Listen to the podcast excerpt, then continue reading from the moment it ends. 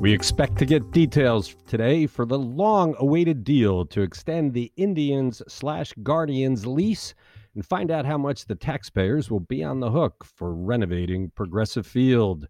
It's this week in the CLE, the news podcast discussion from cleveland.com and the Plain Dealer. I'm Chris Quinn here with my colleagues Laura Johnston and Jane Cahoon.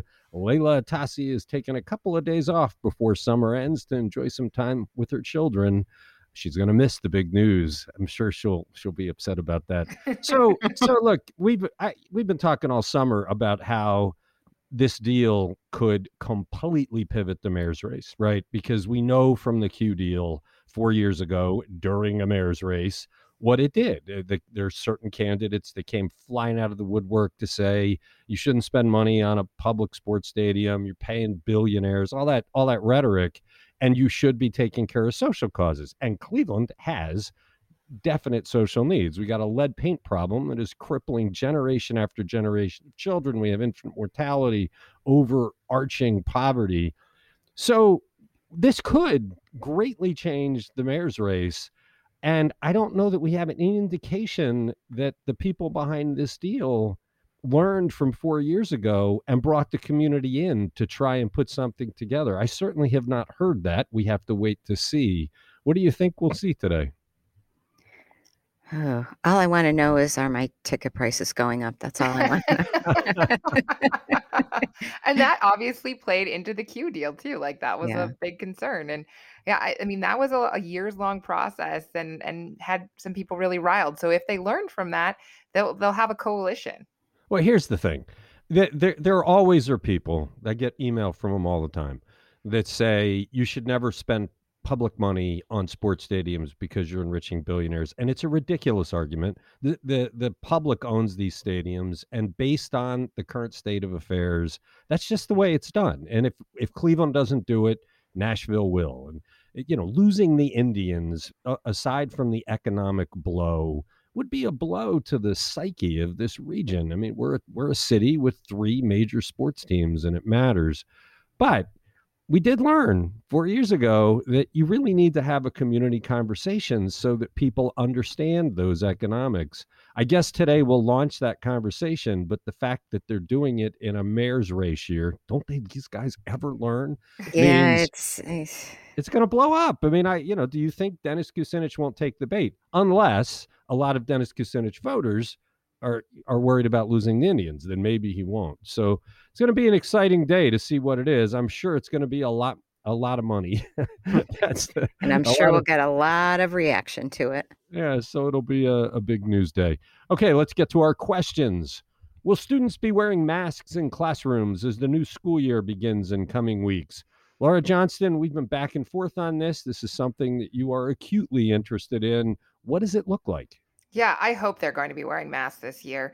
Uh, but it could give you whiplash just trying to follow the latest news back and forth. The County Board of Health on Wednesday issued new COVID 19 safety recommendations for this school year. They say all students and teachers should wear masks regardless of vaccination status.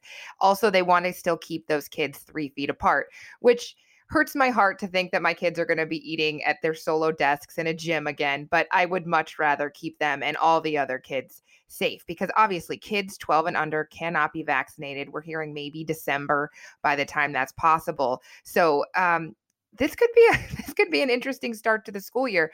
We're we're at least talking. Nobody's saying they're not going to go full time or they're just going to go hybrid. So the recommendation is simply for masks. There was an email that went out in my district about you know you have to wear the masks on the bus, but this as much as I think that this makes a whole lot of sense with the Delta variant climbing, and we were looking at more than 2,100 cases in Ohio yesterday of COVID, that is 10 times more than it was a month ago. I, I don't think there's a way around this mask thing. I, it's still controversial. There's a, a, group in Bay Village on Facebook called Anti Muzzle Parents.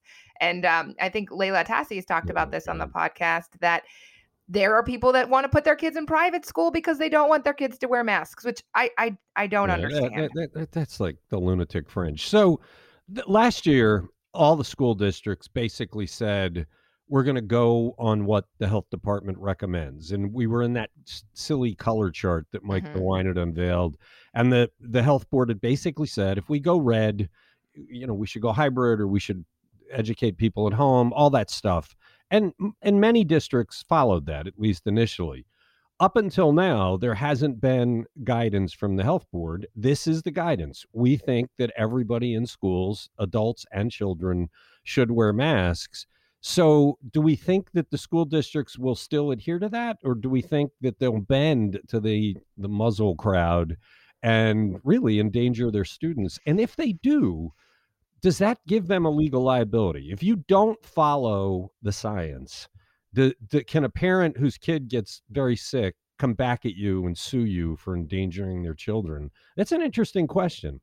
I, I don't know the answer to that, obviously. We're going to see how it plays out. But Hannah Drown, one of our reporters, has been working for days trying to track down exactly what schools are going to, to do. And she hasn't been able to nail down an interview because people aren't ready to talk about it because it's been changing so fast. A lot of school districts came out in June. We had stories then said they didn't anticipate kids wearing masks. And now they've got to reconsider that. So she said the plans that she's seen said the younger grades, you know, fifth and younger, maybe sixth and younger, are going to have to wear masks, and the older ones might not have to. So, so because those so, are the kids that can be vaccinated. So they're going to ignore then the health board advice. And, but that just came out yesterday, right? So I don't I think there's going to be some really heated board meetings in August. And remember, kids start school in as, as few as like you know, five days. This is happening right as we are trying, you know, ki- kids are getting ready to, to board the bus to go back to school. You know, I get the idea. There, there's a lot of people that think that w- the kids shouldn't have been kept at home. We didn't know back in the beginning mm-hmm. just how little vulnerability they had at the time, although that could change. Right. But but this is just about the mask. I mean, mm-hmm. and we did see as kids went back to school, they largely wore the masks. That we, we had masks everywhere. What? Why are parents so exercised and about kids wearing a mask? I don't know. Like the kids themselves don't seem to be fighting it. And when you looked at the number of cases in schools, they stayed really low. It just it was a matter of the community spread, not so much school spread. And so you know these kids can be safe and get educated, you know, safely if they wear masks. So I I don't understand the pushback. The colleges are already jumping on board. We've had over the last 3 days Ohio State, Kent State, Akron U, all requiring masks for everyone in indoor spaces. Akron U just came out and said if you don't tell us your vaccination status or you're not vaccinated, we might be testing you weekly.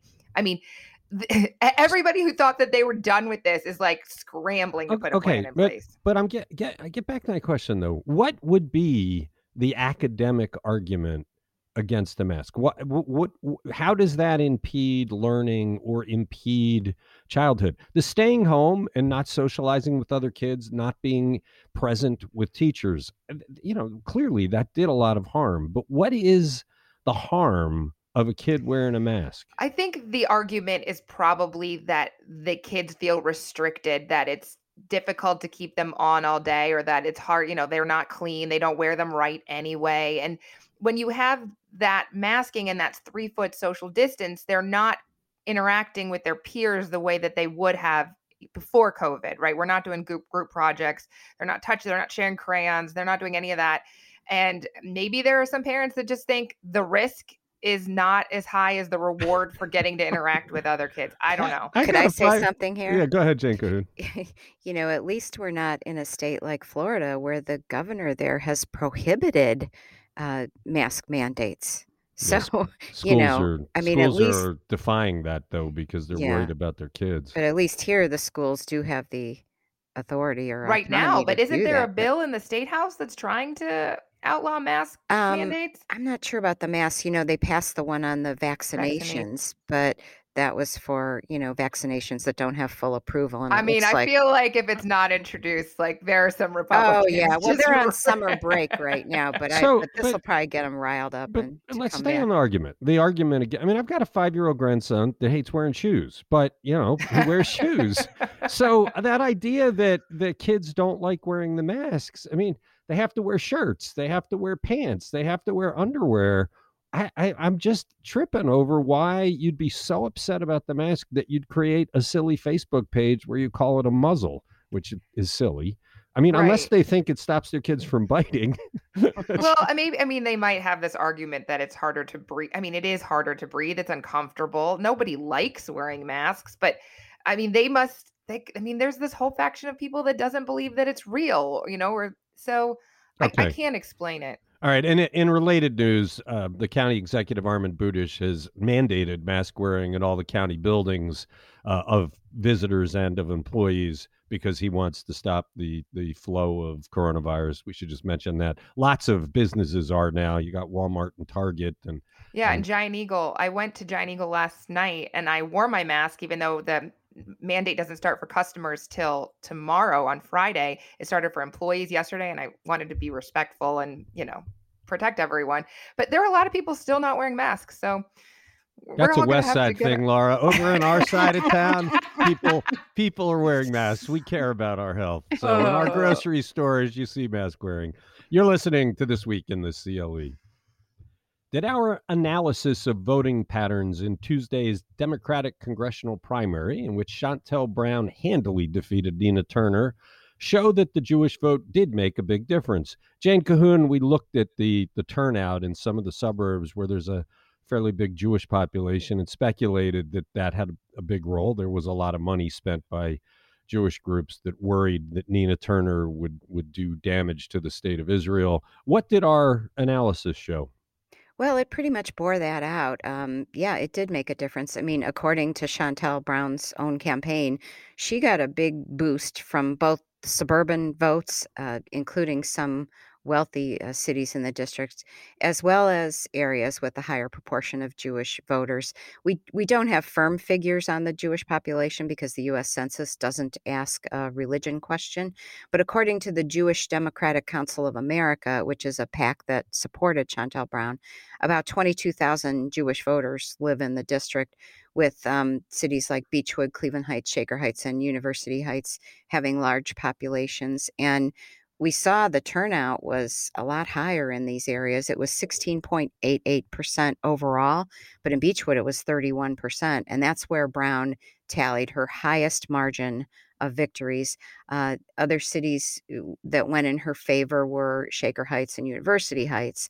Um, I believe Cleveland Heights went for Nina Turner. But um, Seth Richardson talked to the CEO of the Jewish Democratic Council of America, who said that Jewish voters, you know, didn't just make their decisions based on the state of Israel. They they based their decisions on a wide variety of domestic policy issues as well. And on most of those issues, they align more with Shontel Brown.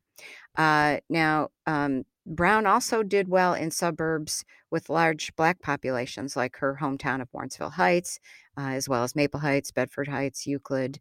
Um, Turner, on the other hand, did best in Cleveland. She got 52% of the vote to Brown's 42%. Uh, so the only other major city Turner did win, as I said, was was Cleveland Heights. Um, Brown's campaign manager Brian Peters kind of summed up the race in a memo he put out, and it said, "Our polling late in the race showed we were winning Black voters and Jewish voters, while Turner's campaign was powered by white voters, a minority in this primary." So that's yeah. kind of how it played out. You know, I've been hearing before and after the election from people in the Jewish community who who were very worried about Nina Turner, and after the election, I've received a number of emails from people pointing out her her statement after she lost, in which she talked about the evil money that came in from out of town to steer the race. And they're really alerting on that evil money, looking yeah, at the history of how people have described the Jewish community. I mean, this is a this is a group that has been persecuted in so many ways in so many places in history. So they're they're very alert to that kind of language, and they were pointing it out, saying, you know, th- that that tells us something about that we made the right decision. Mm-hmm. They, they mm-hmm. really are seeing uh, an anti-Semitism. I also heard from some people that said, look, we don't think she's anti-Semitic, but if she joins the squad that this is a group that really does not have a high regard for the relationship with Israel. Right, right. You're right about all that. Yeah, so it'll it, it's an it was it's very interesting how that uh, how that played out. It'll be also interesting to see how Shontel Brown does next year when she's got to do it all over again. Uh, yeah, uh, a- you know, one interesting factor is that right now uh, the city of Cleveland, I believe, makes up about a third of that of the 11th district, but the new redistricting rules require Cleveland to not be split up. So Cleveland's probably going to make up half the district. So that that already changes the dynamic there. Now, I think as we talked about yesterday, she's in a really strong position. She's going to have backing from establishment Democrats and so forth. But it's just it's it's interesting to note that Cleveland will be a bigger chunk of the district next time around. Yeah, she's going to have to defend the seat probably from a real challenge. And then if she wins that, the way that district works is the the the incumbent has an easy path. All of the previous ones did, uh, but we'll have to we'll have to see. Without Nina Turner in the race next year, it'd be a very different dynamic. Unless she runs again, although I'd be surprised if she did. You're listening to this week in the CLE. What do all of the people who might have caught former Cleveland City Councilman Ken Johnson fleecing the taxpayers say about why they did not. Laura Johnston, we were asking these questions earlier this week. Where was the state auditor that audits Cleveland's books? Where was the administration of Frank Jackson that that is runs the finance department and supposed to look at things? Where was the city council accounting system?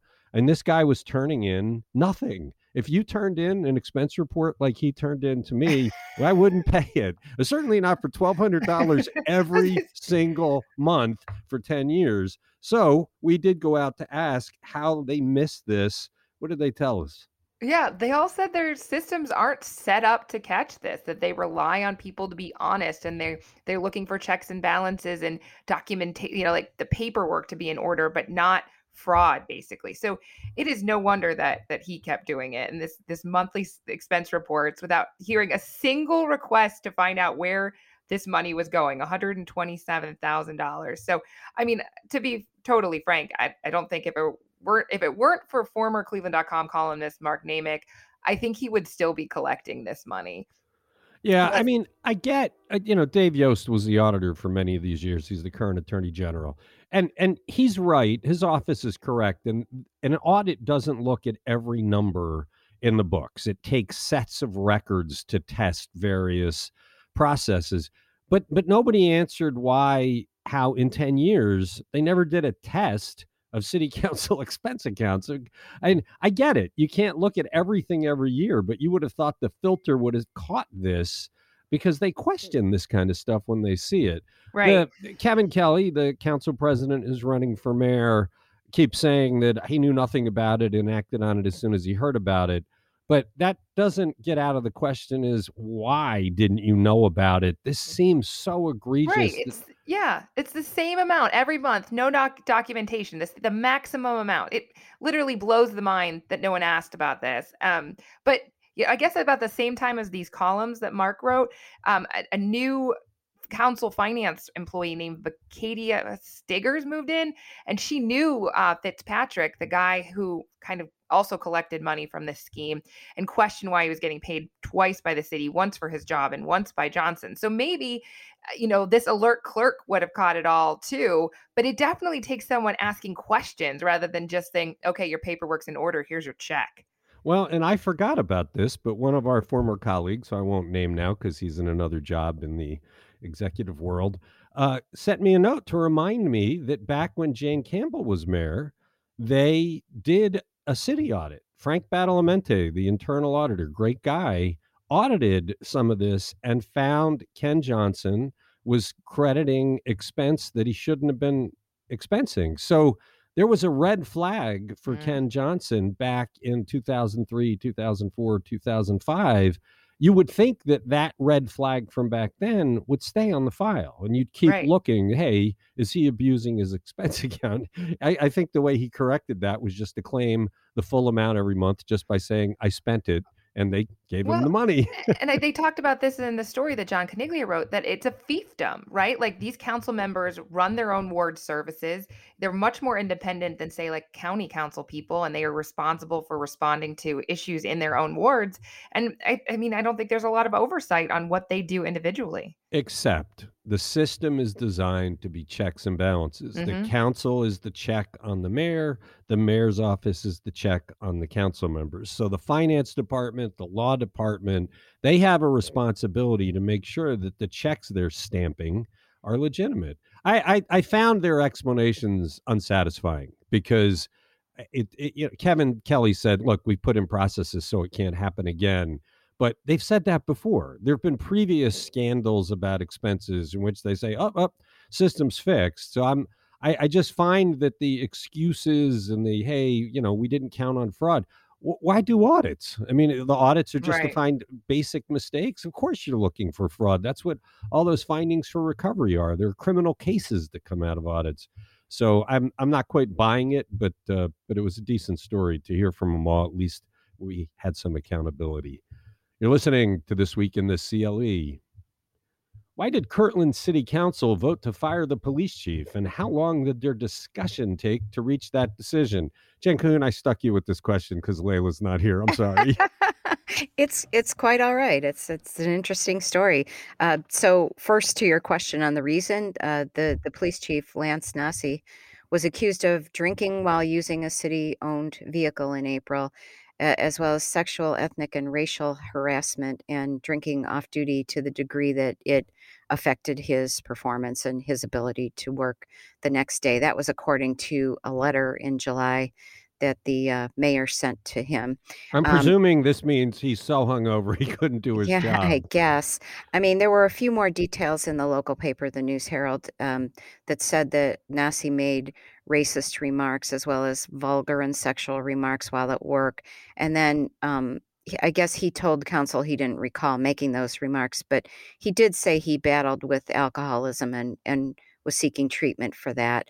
Um, I guess the officials there said they didn't seek his termination because of his disease, but rather because he didn't adhere to city policies and he wasn't a good example. So, but as to your other question, it, it appears the council labored over this decision. They met Monday for a termination hearing starting at 6 p.m. and they talked about it all the way until like 2 a.m. Tuesday morning. And then they continued the discussion Tuesday evening and met for another four and a half hours before finally voting six to one to, to terminate him. Uh, he is still eligible for his pension. He was with the department for 25 years. Um, and before all this, they, they did like a three month investigation into the allegations against him. And he had been suspended. You know, at one point, he apparently had agreed to resign, but didn't think that was a wise decision and changed his mind. And they had tried to come to some sort of separation agreement with him, but that didn't work out either. So it's just a sad story and, you know, the, I, end, I, the I, end of his career. I can't believe how long it took to talk. We look, we were all reporters. If I had to cover 10 hours of oh discussion, oh my gosh. I would rather shave my head with a cheese grater while chewing on tinfoil. You know, it's just that that would be so painful. And I don't yeah. quite understand what the difficulty was, unless they just had somebody who was a holdout and they kept kept trying to get there. But wow, 10 hours of discussion. Yeah, I don't know. You know, he was he was a longtime employee, so maybe they had personal connections and and you know they considered his disease and um, you know I mean I don't know I I'm just speculating I have no yeah, idea. that's a that's a strange one. You don't see a lot of police chiefs fired for those kinds of reasons. You're listening to this week in the CLE. How common are the kinds of dangerous staph infections that caused Indians manager Terry Francona to walk away from the team for the rest of the season? Or Johnston, we staph infections are a fairly common thing, and usually they're treated fairly quickly. But but rarely do you see what's happening here. How rarely, and what's the cause of it? Yeah, this is incredibly common bacteria. According to the CDC, 33% of people carry staph bacteria in their nose, usually without any illness. That's that fact really stuck out to me when I read Evan MacDonald's story. But there are millions of staph infections every year in the United States. Most of them are just mild skin infections. You treat them with some antibiotics and they go away. But about 100,000 of them every year can result in serious issues in the bloodstream, lungs, heart, breast, digestive system, and bones. So there are more than 30 different strains of staph bacteria. And um, yeah, so this this can happen. It's not that uncommon, but there are some things you can do to protect your risk. You know, take care of yourself, um, wash your hands daily, cover any cuts because that's what can be really bad. Is if a cut gets infected and it, it gets inside your skin that way. Yeah, it's really frightening. You know, I do woodworking. I cut myself all the time, and I don't do anything to cover it up. But, but I mean, he's been through hell. Uh, yeah, uh, you really feel for the guy, and it's it's the kind of thing that that most people just kind of take for granted. So it's a decent story explaining how the, the mechanics of that work. You're listening to This Week in the CLE. For two days, the nation had no moratorium on evictions. Was there a mad rush to evict people at Cleveland Housing Court? And how much of Ohio is covered by the new moratorium? Jane Cahoon, this became a huge national controversy. The Democrats in Congress were furious with the president for letting this expire and so they quickly patched together something that you know probably won't pass the court muster but at least it's in place for now. What happened at housing court? Right it is still a huge controversy but um, yeah for that brief period when the moratorium lapsed on uh, saturday um, well, it lapsed on Saturday, but then a brief period after that, the Cleveland Housing Court, in fact, did not see a rush into court by landlords. Uh, so on Monday and Tuesday, when no order was in effect, landlords filed 27 new eviction cases in Cleveland Housing Court. Uh, and then um, for comparison, they, they filed a 101 cases from July 26th to July 30th when the moratorium was still in effect. So, so no, there was no rush. They also didn't see a large number of motions, uh, you know, asking the court to resume cases after they were put on a pause during the moratorium. So there, there wasn't, there just wasn't a big uh, ripple there.